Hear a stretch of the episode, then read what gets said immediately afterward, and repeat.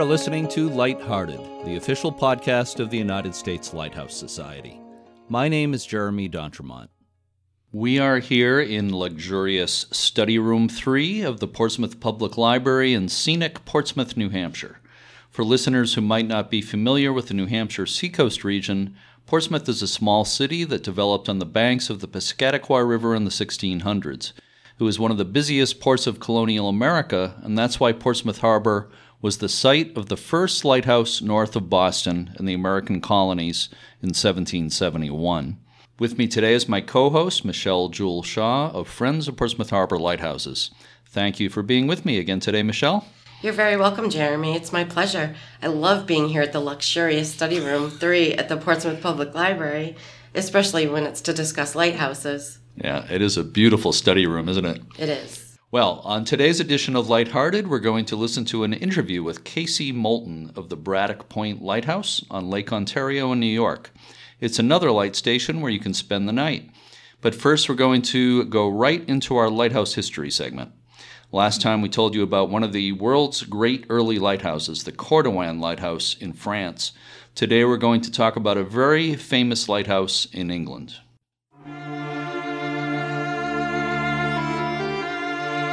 Eddystone is probably the best known lighthouse in the world. A succession of four different towers have marked the Eddystone Rocks, 13 miles southwest of Plymouth, England. The earliest tower at Eddystone, completed in 1698, was the first lighthouse to be built in the open sea. It was built by an eccentric showman by the name of Henry Winstanley. Winstanley, who was born in 1644, was an artist and engineer. One of his claims to fame is that he had designed a set of playing cards that was very popular and sold well. His own house at Essex was filled with whimsical machines of his own design, and it became an attraction known as the Essex House of Wonders. In the 1690s, he opened a theater known as Winstanley's Waterworks in London. The waterworks combined fireworks, fountains, and machines of all kinds, including something called the Wonderful Barrel that served visitors hot and cold drinks from the same apparatus. Winstanley became a merchant and invested in five ships, two of which were wrecked on the Eddystone rocks. He wondered why nothing had been done to prevent such wrecks and vowed to do something about it. Construction of a lighthouse began on July 14, 1696, Winstanley designed an octagonal tower to be built from Cornish granite and wood, with a glass lantern enclosing candles that would provide the light. It took four months to drill 12 holes into the rock in preparation for the foundation. Britain and France were at war at the time the lighthouse was built. Almost a year into construction, in June 1697, a French privateer destroyed the work that had been done up to that time. The French vessel carried Winstanley away as a prisoner, but Louis XIV ordered his release. France is at war with England, he said, not with humanity. Following his release, Winstanley returned to the construction site and work resumed. The 80 foot tall lighthouse was completed in November 1698. On November 14th, Winstanley himself climbed into the lantern and lit the tallow candles for the first time. The tower took a pounding from storms through its first winter, and Winstanley had it encased in a new superstructure to give it more protection, raising its height to 120 feet. The work, completed during the summer of 1699, left the tower larger and stronger. Winstanley's drawing of the improved lighthouse became a bestseller. The rebuilt lighthouse survived the next three winters without incident. Then came the great storm of November 1703, a storm that today would probably be classified as a Category 2 hurricane. Many thousands of oaks in England's forests were destroyed. 2,000 chimneys blew down in London Many ships were blown off course, and more than 1,000 seamen died in the Goodwin Sands at the southern end of the North Sea. The Church of England declared that the storm was God's vengeance for the sins of the nation. At St. James Palace in London, the Queen took refuge in a cellar. During the storm, on the evening of November 26th, Eddystone Lighthouse showed its light as usual. The yellowish glare could be seen until close to midnight. Some weeks before the storm, Winstanley said that he wished he could be at Eddystone for the greatest storm that ever blew under the face of heaven, so he would see what effect it would have on his building. Didn't have to wait long. He was there for the great storm in November 1703 with five other men, completing some repairs. After the storm, nothing of the lighthouse was left on the rock, and no trace was ever found of Winstanley and the other men. Some have criticized Winstanley as a showman who had no business building a lighthouse in an exposed, wave swept location. But he did something that had never been done before, and it did last for five years. It was destroyed by one of England's worst storms in history. We'll continue the saga of the lighthouses on the Eddystone Rocks in the next edition of Lighthearted.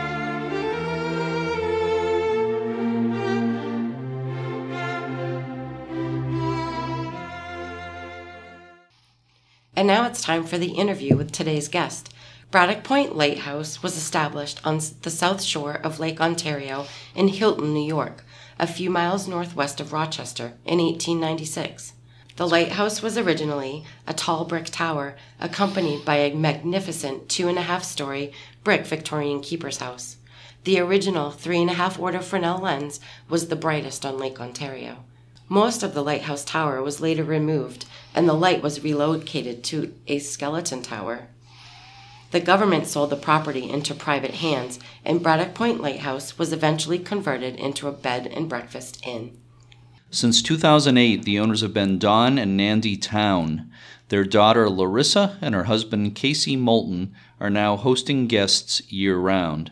I spoke with Casey Moulton on the phone in February. Let's listen to that conversation now.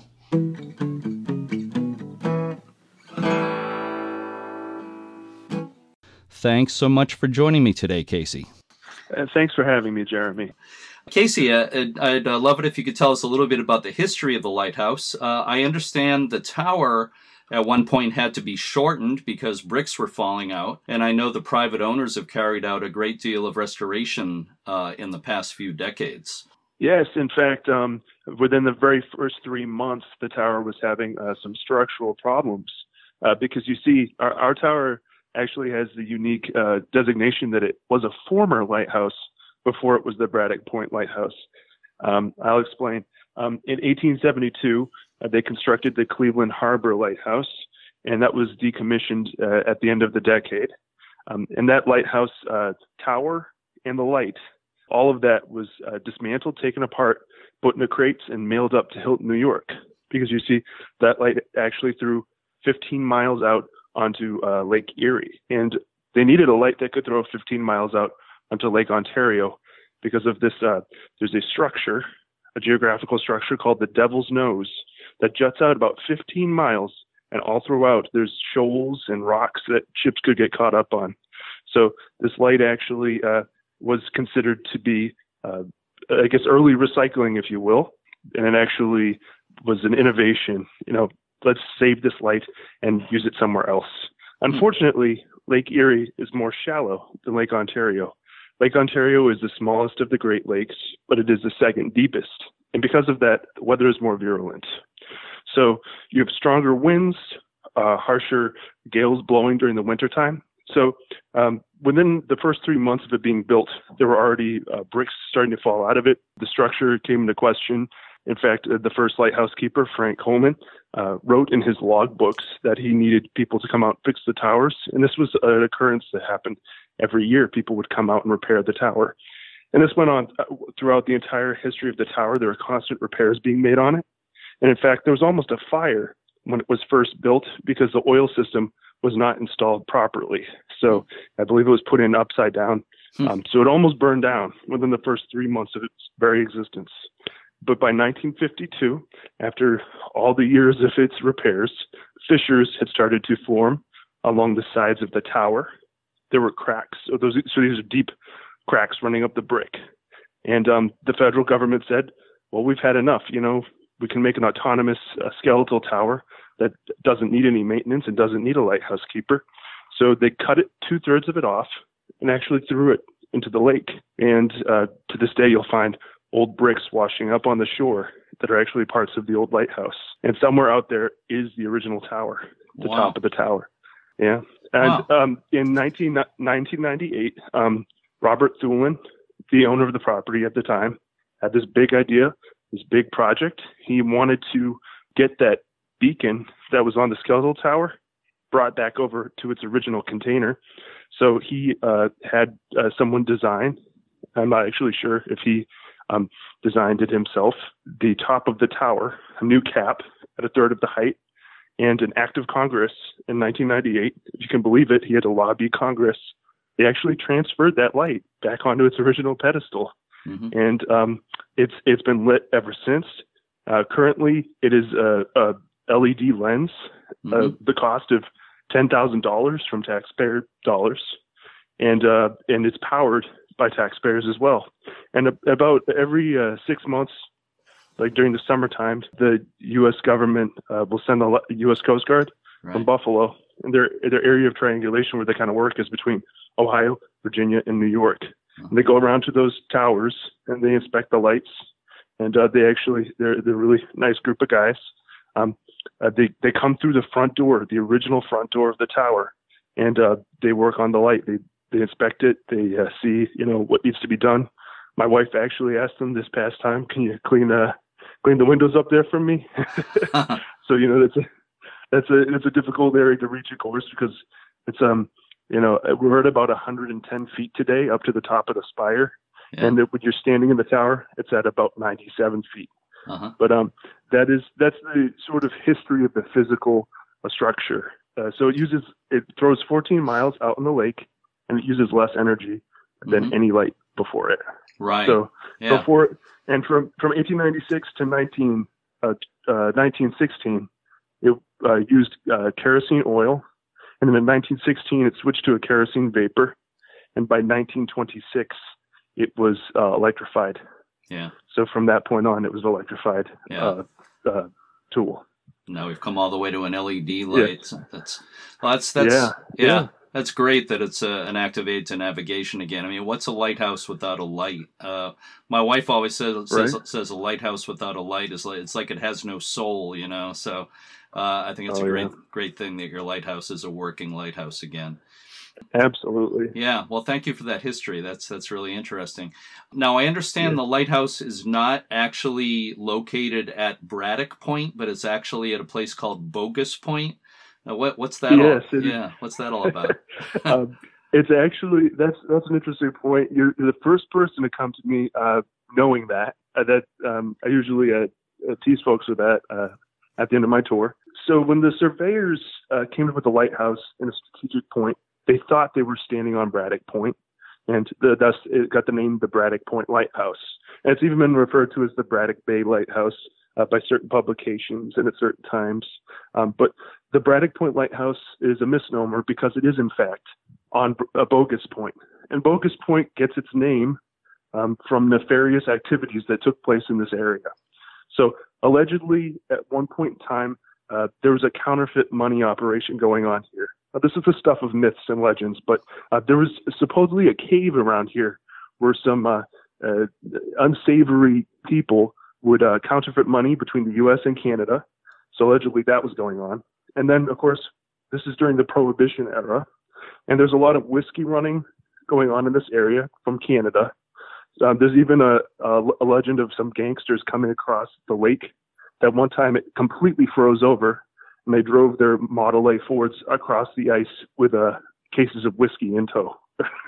huh. But um, up, yeah, so um, that's kind of how it gets its name, the Bogus, you know, Bogus Point. Uh, but uh, next, right next door to us is the Bogus Point Park of Parma, and that is actually where they erected that skeletal tower uh, between 1952 and 1998. Mm-hmm.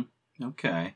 I uh, sadly have not had the pleasure of visiting your lighthouse. I certainly hope to, and I, I will one of these days. But uh, I was looking at the photos on your website. It sure looks beautiful. It looks like everything is uh, very tastefully restored. It looks like uh, uh, the you know looks uh, his, very historically again tastefully restored. But there are also modern conveniences. what can you tell us about the property and the accommodations that people should expect if they stay there. Absolutely. I, I think the great thing about this lighthouse is um, when people, and this is just from what I've heard, but people who have stayed at lighthouses usually have a story about having to uh, take care of the lighthouse and been a lighthouse keeper for a week. Hmm. Um, and uh, we, we don't have any work here for folks. Like, uh, this is a leisure location. So people get to enjoy the history of the building and the history of the area because I mean, being near Rochester, uh, there is so much history uh, between Susan B. Anthony and Frederick Douglass, and all of the sorts of things that you can do. Like uh, being able to come here, it's a nice, quiet neighborhood. It's a nice, quiet location. We have beautiful sunsets during the summer on the lake, and of course during uh, we're in, we're in our winter season right now, but it's it's almost like winter Christmassy magic, if you will. I'm saying that in the middle of February, but um, snow can be really pretty, especially when you see um, there's sort of a vortex of snow when the light is on at night, swirls around the light because of the wind whipping around it. It's it's absolutely beautiful. But um, people can really expect uh, the opportunity to relax and even get away for a romantic weekend. We get a lot of folks from the State Department, a lot of uh, people who've uh, worked in NSA, who've worked for the CIA. They come out here and they come out here just to decompress and relax and get away from it all. So mm-hmm. if you're looking for a peaceful, quiet weekend that you can maybe spend with a loved one, we have three rooms uh, for folks to stay in, uh, so we can accommodate up to six people. So it'd be a nice little uh, place for people to get away to for a romantic weekend. We serve breakfast. Um, we have our specialties, of course, uh, and uh, we also have a historical tour for folks. People come on the historical tour, and then they get to actually go up the tra- the tower, mm-hmm. um, and they get to um, see the house. We, there's been a lot of uh, renovations done throughout the 90s by the Thulins, as well as 10 years of uh, accruing antiques and even items that belong to the lighthouse that have returned.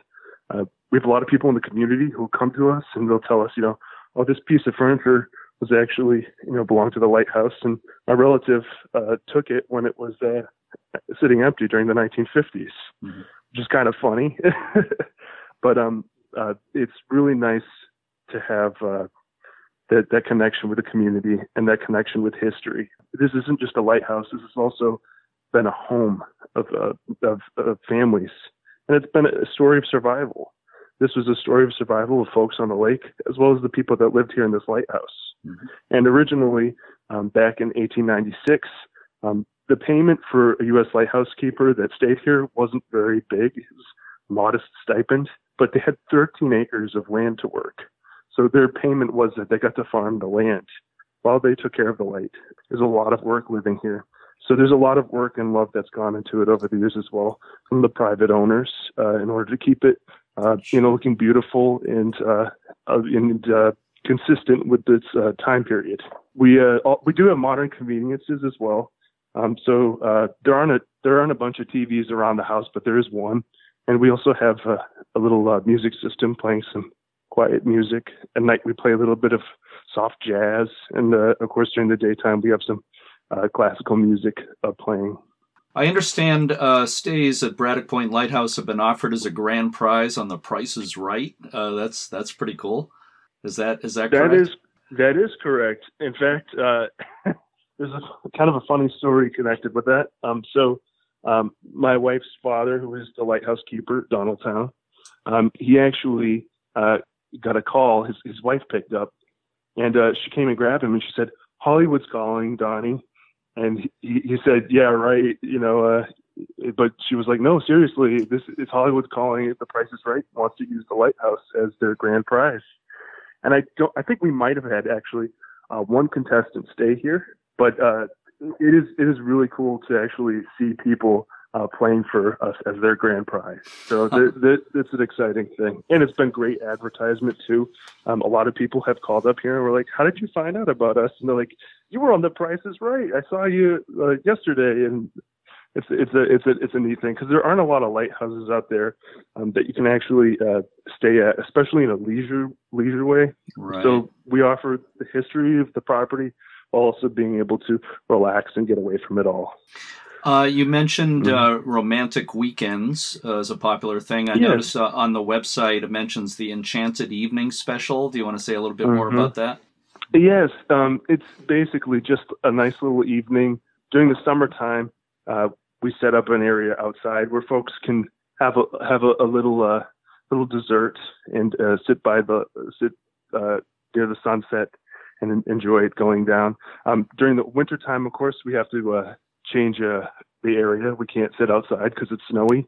So some people choose to have it by the fireplace while there's a nice warm fire crackling, or um, even in the stone conservatory, which is a solarium. It's a sunroom, so folks can actually sit in there and enjoy a little dessert and uh, a romantic evening together with some soft jazz music. Sounds pretty mm-hmm. nice. I understand you also uh, host weddings and other small events as well. Yes, we, we do small events, um, ancillary events, and um, yeah, they, uh, they have done a few weddings in the past. We've done a lot of wedding uh, photo shoots as well. So a lot of uh, photography happens here. Um, we're uh, going to be hosting. We have some things we're going to be hosting coming up. We've done a lot of uh, uh, open houses for the community where folks have, have been able to come in and uh, see us dressed up for Christmas. We have a ton of Christmas decorations, I will tell you that. we get all decked out. And um, of course, we have different seasonal dressing for the property as well. So during the fall, we had corn stalks and we had, uh, you know, uh, things of that sort around the property. And uh, we even had a Halloween tour this fall where I, I dressed up in uh, period clothing and I even had mutton chops and I gave a little uh, spooky tour. Um, of course, I, and I'll just, this is a disclaimer. The lighthouse is not haunted, uh. but I told some scary stories that might have been tall tales, if you will, cool. uh, about the area. So um, we do little things like that, and um, we don't we don't have a, a large number of people uh, coming to the property, but I've also done uh, tours for some local groups. Mm-hmm. We had uh, a group of uh, senior citizens. Uh, they actually came. There were 60 of them, and I I gave them an abridged tour of the property, and uh, I took them up the tower six by six, uh, ten times, so up and down, up and down the tower. Yeah. So uh, we've done things like this, and we are looking into doing some more with weddings. we would love to have some folks. We're thinking more uh, elopements, like getaways, people who want to get married, but they have a, a small group of people, uh, like people in the, in the closest in their orbit, uh, maybe uh, their their parents or uh, best friends. Um, but we could uh, we and we could and we have uh, parking and availability for um, events where there might be more, little bit more people. One yeah. fi- one final question for you: How can people find out more about the Braddock Point Lighthouse Bed and Breakfast? We have a website online. It, it's up and running. It's beautiful. Um, it was. It, it is. It's new. Yes, and you, you can send an email to either myself or my wife, and one of us will get back to you. Yeah, it really is a beautiful website. The lead photo on the front of the website is just gorgeous. Uh, it's braddockpointlighthouse.com. Yeah. Casey Moulton, I really appreciate you spending time with me today. Thank you so much uh, to you and Larissa. Thank, thank you for having me.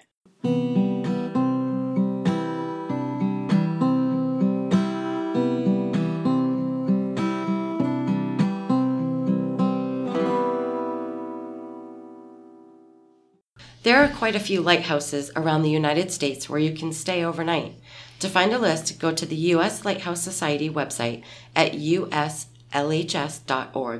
Click on Fun at the menu at the top, then click on Lighthouse Accommodations. I also have a list of lighthouses around the world with accommodations on my website. Go to www.newenglandlighthouses.net Use the menu across the top, go to Links, and then go to Lighthouses with Overnight Accommodations. And now it's trivia question time. The first two people to answer the following question correctly will win prizes. And here is today's question. If you've been listening carefully to this edition of Lighthearted, you should know the answer. In what month and year did the first lighthouse on the Eddystone Rocks in England go into service? Again, in what month and year did the first Eddystone Lighthouse in England go into service? The first person to answer correctly gets a 2019 U.S. Lighthouse Society calendar with beautiful photos by U.S. LHS members. The second gets a Lighthouse Illumination DVD, which takes you on a tour through the history of lighthouse illumination.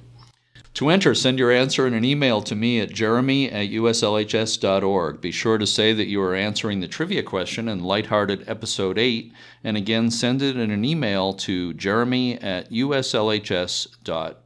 That's J E R E M Y at uslhs.org. And again, the first two people to answer correctly will win prizes.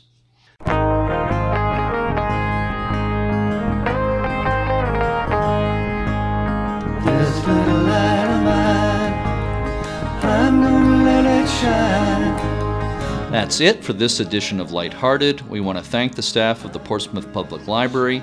Thanks to the staff, volunteers, and members of the U.S. Lighthouse Society, with a special shout out to Jeff, Maria, Cassandra, everybody at the headquarters at Point No Point in Washington. To learn more about the U.S. Lighthouse Society, be sure to visit uslhs.org. And you can also visit social media pages on Facebook, Twitter, and Instagram. And of course, very special thanks to today's guest, Casey Moulton of Braddock Point Lighthouse in New York. You can check uh, that lighthouse out online at braddockpointlighthouse.com. And of course, thanks to my co host today, Michelle Jewel Shaw. For anyone who will be in the vicinity of the New Hampshire seacoast this summer, be sure to stop by Portsmouth Harbor Lighthouse in Newcastle, New Hampshire on a Sunday afternoon, where you can meet Michelle and my other frequent co host, Cindy Johnson. On most Sundays, all three of us are there. Thank you for having me again with you today, Jeremy. It was, uh, as always, a pleasure. I look forward to seeing lots of our listeners at open houses. And if you come within the near future, you'll get to see a pretty exciting thing that's happening at Portsmouth Harbor Lighthouse. She is getting a much needed paint job. So that is happening now. The staging has gone up and it is underway. So we look forward to seeing you and thank you for listening today. And as always, thanks for listening and keep a good light.